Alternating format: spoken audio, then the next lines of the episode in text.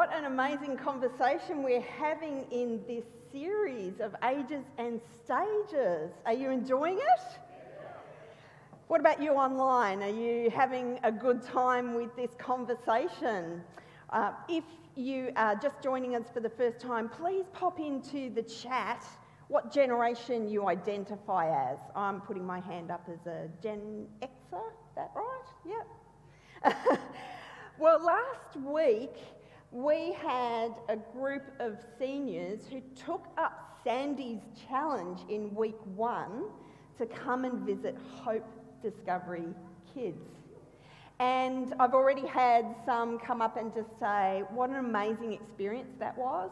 But it was an amazing experience for Melissa, our children's pastor, and the team. They felt so encouraged, and the children loved having the seniors in there. In fact, we're actually thinking, wouldn't it be great to have a grandparent on duty every week at Hope Discovery Kids? So, if anyone feels called to that, we're really interested in hearing from you because we know that we, we're unique in the church in many ways of being an intergenerational community, and it's a powerful thing.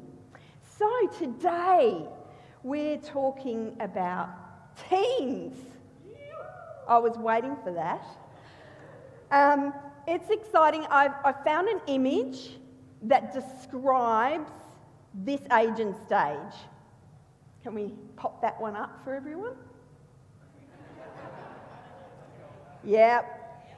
Some minute, some of, of the time, teenagers, you are like, woo, we've got this. And other times, you are white knuckling it and it's out of control. And guess what? Your parents get to come along for the ride. So, parents, we don't need that image anymore, we can get that down. Parents, this one's for you. Right, you're wondering why she got that? This is essential. You go like this.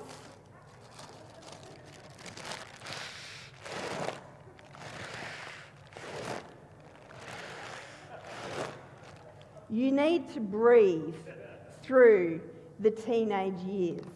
Teenagers, that can also be really helpful for you.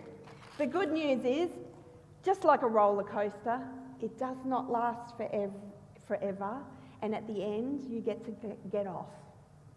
So, one of the key things to help you survive through this, I believe, is your faith in Jesus. As a parent and a previous teen, I know how much I relied on that. And so today I want to begin our conversation just grounding us in a little bit of wisdom from the good book known as the Bible. So I want to check out the relationship between Samuel and Eli. Eli is a high priest and Samuel has been dedicated by his parents at a very early age to the temple and he served under Eli. And so we're picking it up in 1 Samuel 3, verses 3 to 5, I'm looking at here. And it says, Meanwhile, the boy Samuel served the Lord by assisting Eli. Now, in those days, messages from the Lord were very rare and visions were quite uncommon. One night, Eli, who was almost blind by now, had gone to bed. The lamp of God had not yet gone out, and Samuel was sleeping in the tabernacle near the ark of God. Now, I'm not going to read all of it. I just want us to stop and notice something here. Eli is no longer able to tend the lamps in the courtyard of the tabernacle because he's nearly blind. He's not going to know when they're going out. And this is a significant job because they were to be lit perpetually, never to go out. And so Eli has sons and they are priests. I would expect, wouldn't you, that his sons would be doing that job. But no, it's Samuel we find who's doing that. And we find out in the previous 1 Samuel 2 that Eli's sons are described as scoundrels. They're unreliable and selfish, with no regard for the Lord. That's pretty unfortunate when you're a priest. So Eli can't trust his sons, and Samuel is there. Interesting to note that Samuel has also been raised by Eli. He's been shown how to serve God in the temple, and he is obedient and diligent. He's the opposite to Eli's own sons. Yet they've both been raised by the same father. Let's move on. Samuel did not yet know the Lord because he had never had a message from the Lord before. And we know that messages from God were rare.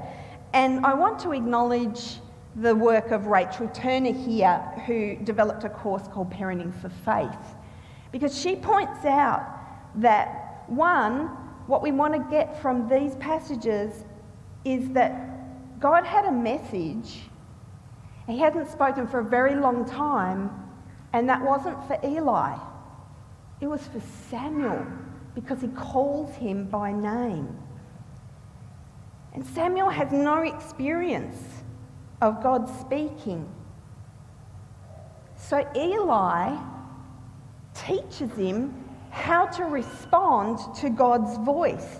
And make note of this, it's really important.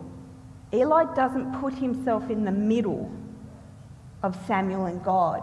He connects them and he stays out of the way. How tempting it must have been for Eli to want to be part of that conversation, but he doesn't do that.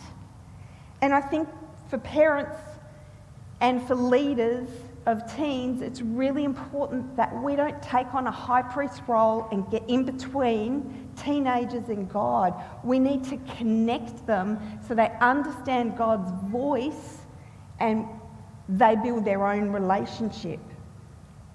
And so, moving on through this story, we see that Samuel hears from God and what a challenging message that is. And what I want to note is age and experience does not trump youth and inexperience. God looks at the heart. And I think that Eli's mistake was not about the fact that his sons were rebellious, but it was actually that he didn't intervene and remove them from their position as priests. He should have feared God over family reputation, over having an easy life. God gives Samuel this really difficult task of speaking up to authority and power. And it's also a test. Will he fear God or Eli? and Samuel passed that test. Leaders and adults, we need to be willing and humble, as Eli was, enough to listen to our teens and discern whether God is speaking through them. So there's some really great insights, aren't there, from this relationship between Samuel and Eli. And now I'm really excited to invite some panel members up who are going to join me in a conversation. And I've got Cam Spalding, who um, has been a wonderful MC. He is a high school teacher as well as a parent. And I have Bridie Maynard and Tom Cogger, who are representing teens today. Give them a big cheer. Come and join me, guys.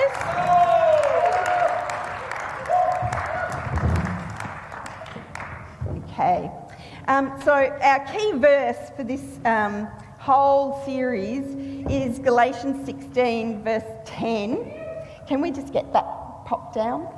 Um, so then, whenever we have an opportunity, let us work for the good of all and especially for those of the family of faith. So that's really the grounding around what we're doing here today.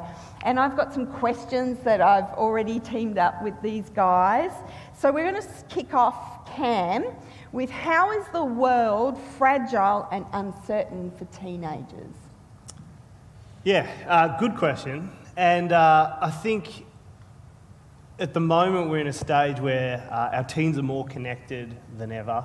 Um, but what they're hearing is so many conflicting ideas um, from where, where they are looking at, whether it's social media or advertising, whether it's friends, family, uh, teachers, youth group, church, they're all telling them pretty different things, particularly surrounding areas of their identity. The, the whole idea of who am I, what do I believe, what are my values. Um, and I think that that's a challenge. I, I think that our teens can feel pretty insecure in, in what they believe when they're getting bombarded with messages that are all conflicting from different points of view. Um, I think as a society as well, we're going more and more to a way of that each individual should be able to construct their own truth uh, about their spirituality, their morality, um, their values. And that can just be really um, unsettling for, for, for our young people. I think that they can struggle to align their compass towards the real truth when there is just so many different uh, perspectives that, that they're getting on, on, on their real identity of, of who they are. Mm. And uh, I think that um, as well as that, with being connected and, and the peer pressure that comes that they see from the people around them that is so much more connected than perhaps even what I was used to, um, that all just makes things, yeah, pretty tricky for our teens. Yeah, thank you. Yeah. Bridie? Um, I feel like as children, um, everything's sorted out for you. The adults have all got it under control. You don't need to worry about anything. But as you start getting to teenage stage, um, you have to take responsibility for things. You have to get things under control. You have to organise things, and that can be quite scary. And there's a lot of pressure on teenagers to know what you're doing, have everything sorted out, like know what your plan is. But um, in reality, that's not how it feels. But I think that, and I struggled with this a lot. I struggled with not being in control, and that would stress me out and make me quite nervous about things. But um, we have to know that God's in control, so we don't need yeah. to worry. So it says in uh, Romans 8:28, and we know that for those who love God, all things work together for good for those who are called according to His purpose. So knowing that He's got it under control, so we don't need to worry. We still need to take responsibility and mm. um, work on our actions and things, but we don't need to worry about what's going to happen in the future because He's got it all sorted out. Yeah, it's really good. and even when you're doing that roller coaster spin out of control and things don't look like they're working, he made the tracks. Hang on, yeah, yeah, that's great. He made the tracks. That's so good.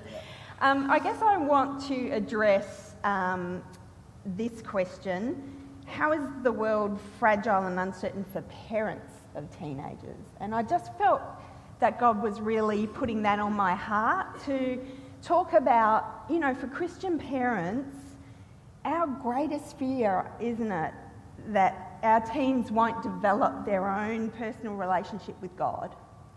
And I just wanted to say that because I know from personal experience how challenging that is. And, you know, ultimately, none of us are in control. And we can't ensure our children's eternity. That's the truth of it. God calls. That's the work of the Holy Spirit. So, the most important thing we can do is introduce our kids to God, help them to try to we try to help them develop their own relationship, but ultimately they must do that themselves. But we, parents, can pray for them. And for those of you who are not in that space, we, parents, need you to pray alongside us. And I have champions who pray over my sons, and they are dear to me. And we trust God we trust that He will put wise mentors, with our teenagers or our young adults or our prodigal older children to walk alongside them and we never give up. So I just wanted to put that out there and you know, if you want to connect with me later, I'd be more than happy to journey in prayer with anyone. And online, um, please, if that touches you, we've got online hosts. So you get in touch with them, you pop that in the chat and pray. All right, so the next question I've got for Bridie. Where are, what are the ways that the church community can be a door of hope for teenagers? Um, I think the most important way that I felt was uh, by strengthening the teenagers that are there and by uh, building up the young people within the church because by doing that, those young people can then go out into the other communities like their school, like their sports, and they can go and disciple the other youth there. They can go and bring them into the church. And um, it says in 2 Timothy 2, verse 1 to 2, You then, my child, be strengthened, that the grace that is in Christ Jesus and what you have heard from me in the presence of my many witnesses, entrust to faithful men who will be able to teach others also. And this is Paul encouraging Timothy to equip faithful men with the gospel um, who can then go and teach others. So, in the same way, the church community can um, help to, yeah, encourage the younger generation. And I think that's been, in my life, that's been very present because um, I think without having such a vibrant youth and such a like awesome people here, um, I wouldn't have felt nearly as confident to talk to people at my school about my faith and about how good God is. Awesome, thank you. Beautiful. And actually, I also want to ask that question of Cam, and Tommy's going to speak. Sorry. I'm just holding this. I'm just up here for the looks.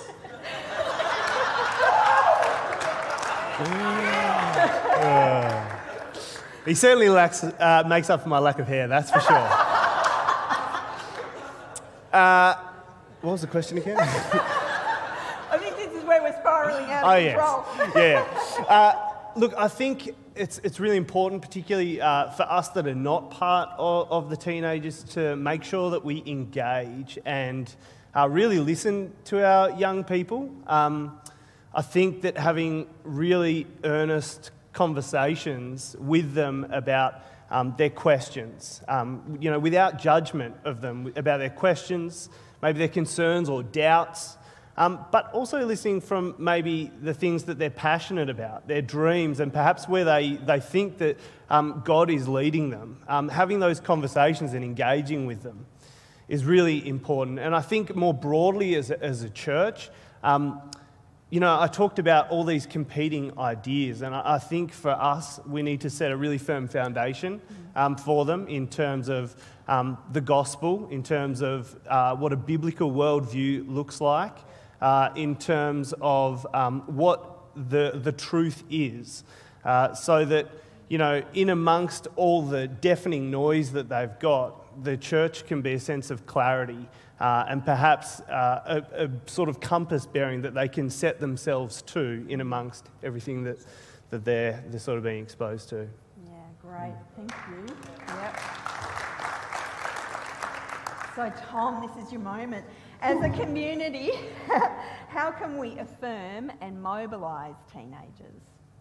Oh, it's such a good question. Um, to be honest, I'm so passionate about this because I think there's, there's so much that God wants, and He's got such a plan and purpose for young people. Um, and the thing is, he, He's actually got a plan and purpose for them now, not just when they grow up. He's actually got a plan and purpose for the young people now. Um, so, so what I want to say is that I think we got to really be, as, as um, older people who, who we look up to, who I look up to, um, we got to be leading by example. We got to be, like Cam said, is by um, the biblical worldview. We've got to be showing them what the Bible says. You know, leading them to the Word. Um, like similar to Eli, you've got to be pointing them to Jesus and not um, and not just be in the way, not be in between, not taking all the all the control. Um, so for for points, I think sometimes we can think they're leaders tomorrow and not today, but reality we've got to be giving them a bit of responsibility. We've got to be teaching them how to do it. So Eli didn't just like go, oh, I'm blind now. Now you can do the candles. He said, oh, he must have taught him how to do it. you know, because otherwise Sam would be like, oh, what the flip am I doing, you know? so we, you know, and then and then Eli's like, oh, I'm blind, I can't help you. So we got to be leading them to Jesus, but we also got to be leading them in responsibility. And this can be tough because I know that, um, that some of us young people, we don't do the job as well. So you guys might give us responsibility and we might fail you sometimes. You know, we might not turn up. We might let you down. We might break your heart.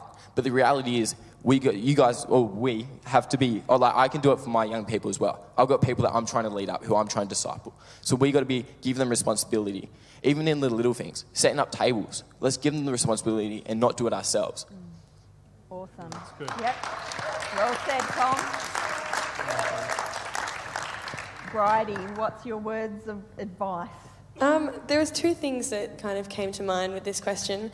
Um, I think the first thing that can affirm and mobilise teenagers is personal relationships, especially the intergenerational ones, um, because they can be so formational in your faith, and I can like from personal experience, they are like so important, um, and you can see that in one Samuel with Eli, the way that he, the way that he guides Samuel instead of like Tom said, instead of taking over the job. Um, and, and then also creating a safe space because when you're at this age, there are big questions that you start thinking of, and there's so many, like, you start forming opinions on the things that are going on around the world. And by creating a safe space to talk with other like minded people, you can have dangerous conversations in a safe place. And so, like Door of Hope does with our youth group, we can chat to the people around us and also have discussions where you don't agree um, because that can help you to know your opinion better or even change your opinion. Um, and then that can give you more confidence to go out and talk to other people about those things that might be tricky conversations. Um, so, yeah, by creating a safe space as well. Very good. Yep. Isn't it great? It's, uh, it's really important for us to hear the voice. It's so good. Thanks, guys. So, we've got some big questions that teenagers predictably navigate. Um, who am I? Where do I belong? Why should I believe? How can I matter? And what will I do? Which of these foundational questions resonate with you? Have you processed them? Who or what has been key in this for you? Cam, I'm going to throw to you. Uh, sure. Um, I guess the, the one that sort of stuck out to me is the, the why should I believe? And I guess a bit of my story is that I was lucky enough to grow up in a, a in a Christian home and um, was really fortunate to have that upbringing. But um, I think no matter what upbringing you've had, it's in those teenage years where um, you have a truth that you've believed because that's what you've known from what your parents have told you. But then you go through that stage where you have to you start thinking about these things and go, well, actually, what do I believe about where I come from? Where am I going? How did we get here? Who am I? All those sorts of things. And I think uh, for me, you, you go through that thing and you start thinking, well, do my parent, are my parents right? Have what I've been told, is, is that true? And I guess I was lucky enough to have um, some people around me. I had some connections with particularly some older people who had been there before me that answered some of those questions uh, and was able to, as Bridie and Tom have talked about, by being engaged with them and having those discussions, was able to help me in that. Uh, It wasn't the be all and end all, but I think having those older, wiser people in your life is really important. So I think for our younger generation, really look to see who you trust and who you can have those meaningful conversations with. Um, and for those of our older people, look for ways that you can sow in. If you've got some, uh, uh, uh, some wisdom over the years, look for ways that you can sow into our young people's lives. I guess the only other part is that for particularly our teens, it's really important that you look where you're searching your answers from.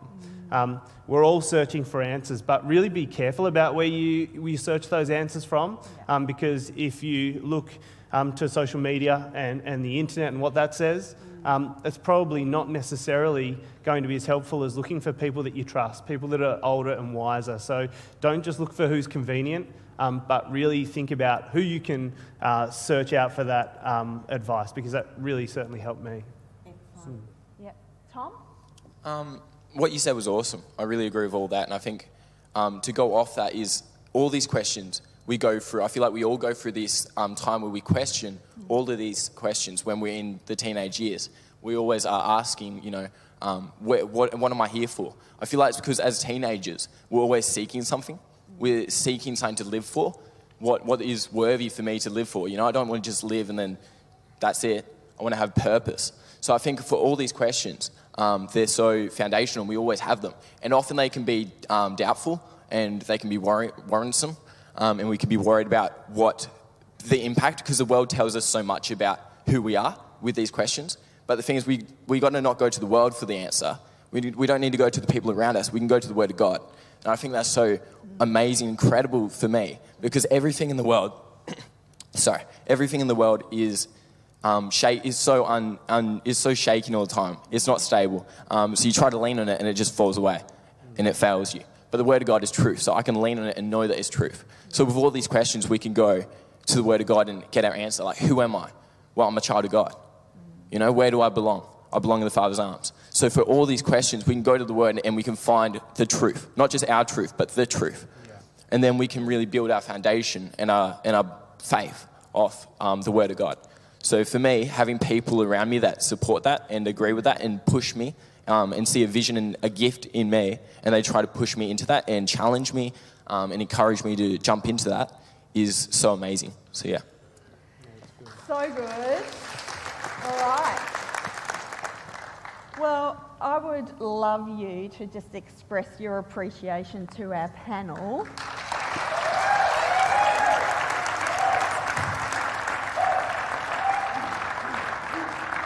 And um, I just want to sum up in closing. Every age and stage has its own predictable crises, and the buffer in every stage is to be known and loved. And I think there are some lessons that we can sum up today. For adults, we need to model. It's our job to show the teenagers how to serve God. We need to connect. Don't count yourself out. Don't feel like you have no value. You've heard it today. We are valuable in the lives of our teenagers, and we need to connect them with God and get out of the way and let Him do what only God can do. And we need to listen to these guys. God can and does work through teens. So we need to provide them with these opportunities. And when we hear their voice, how inspiring is it? And we have to be willing to listen to what they have to say. And I'm really, I'm really proud to be part of a church who values their teens. And teenagers, you need to learn. Find good spiritual role models and find out how they have grown their faith. You need to hear God above all others. The greatest role models you will ever find are flawed human beings, and we will let you down, so don't idolize us. Speak. Be bold in fulfilling all that God asks of you and try to do it respectfully. and I'm going to close with 1 Corinthians 13, verse 13. Three things will last forever faith, hope, and love. And the greatest of these is love.